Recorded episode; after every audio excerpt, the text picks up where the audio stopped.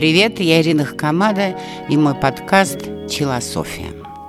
Недавно на одной из живых лекций, э, когда я спрашивала народ, что для них самое главное в самореализации, что бы они хотели делать и о чем мечтали. Одна девушка сказала, говорит, я считаю целью своей жизни э, одну вещь. Я должна поделиться с людьми своим счастьем.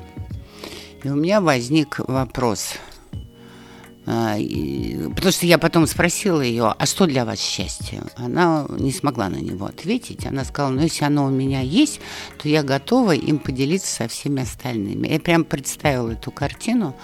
А, девушка почувствовала счастье, например, влюбилась в кого-то, и она делится этим счастьем со всеми, с одинокими девушками, с пожилыми девушками, а, с э, девушками, у которых недавно был несчастный развод, и делится, делится, делится своим счастьем. Полный бред.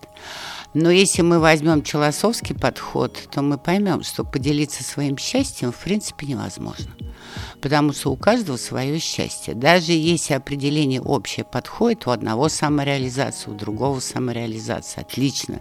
Только один делает, например, шикарную кухню в мишленовском ресторане и торчит от этого, а другой совершенно чудесным образом а, работает менеджером в любимой компании и творит там свои чудеса. Ну, как они могут делиться? Им нечего делиться, кроме состояния, настроения, счастливых людей. Поэтому люди не могут делиться своим счастьем. Люди могут быть, может быть, на одной волне движения к своим счастьям. Движение на одной волне. То есть они идут параллельными путями, но а, они двигаются в одном направлении. Так может создаться, например, очень неплохой семейный союз, когда люди абсолютно самостоятельные, но у них пути не пересекаются, но идут параллельно по принципиальным одинаковым стрелочкам, которые направляет их вначале внутрь себя, а потом вовне. Э, это практическое рассуждение. А философское следующее. Человек не имеет права делиться ни с кем и ничем в виде счастья, в виде ощущений, в виде а, наставлений, как быть счастливым, как жить и так далее. Почему?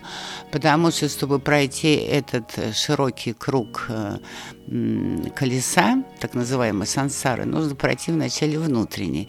Вначале нужно э, просто сделать все, чтобы людям не вредить, но при этом э, выстроить самого себя, э, свою модель, при котором вы ощущаете стабильность и э, счастье своего каждодневного состояния.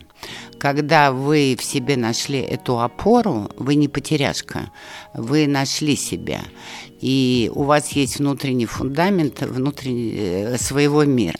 Вот тогда, и при этом вы за все это время поиска себя не навредили другим людям. Вы их не мучили, не вешали на них свои беды, несчастья, э, не доводили их до ручки, чтобы они вам с утра до вечера помогали то тогда вы прошли первый круг. И можно выходить на второй, делать что-то для людей, но не делиться своим счастьем, а делиться своим продуктом, или своей услугой, которая просто улучшает их качество жизни. Не спешите людей делать счастливыми. Просто делайте для людей что-нибудь полезное, что им нужно, нравится и облегчает ему жизнь.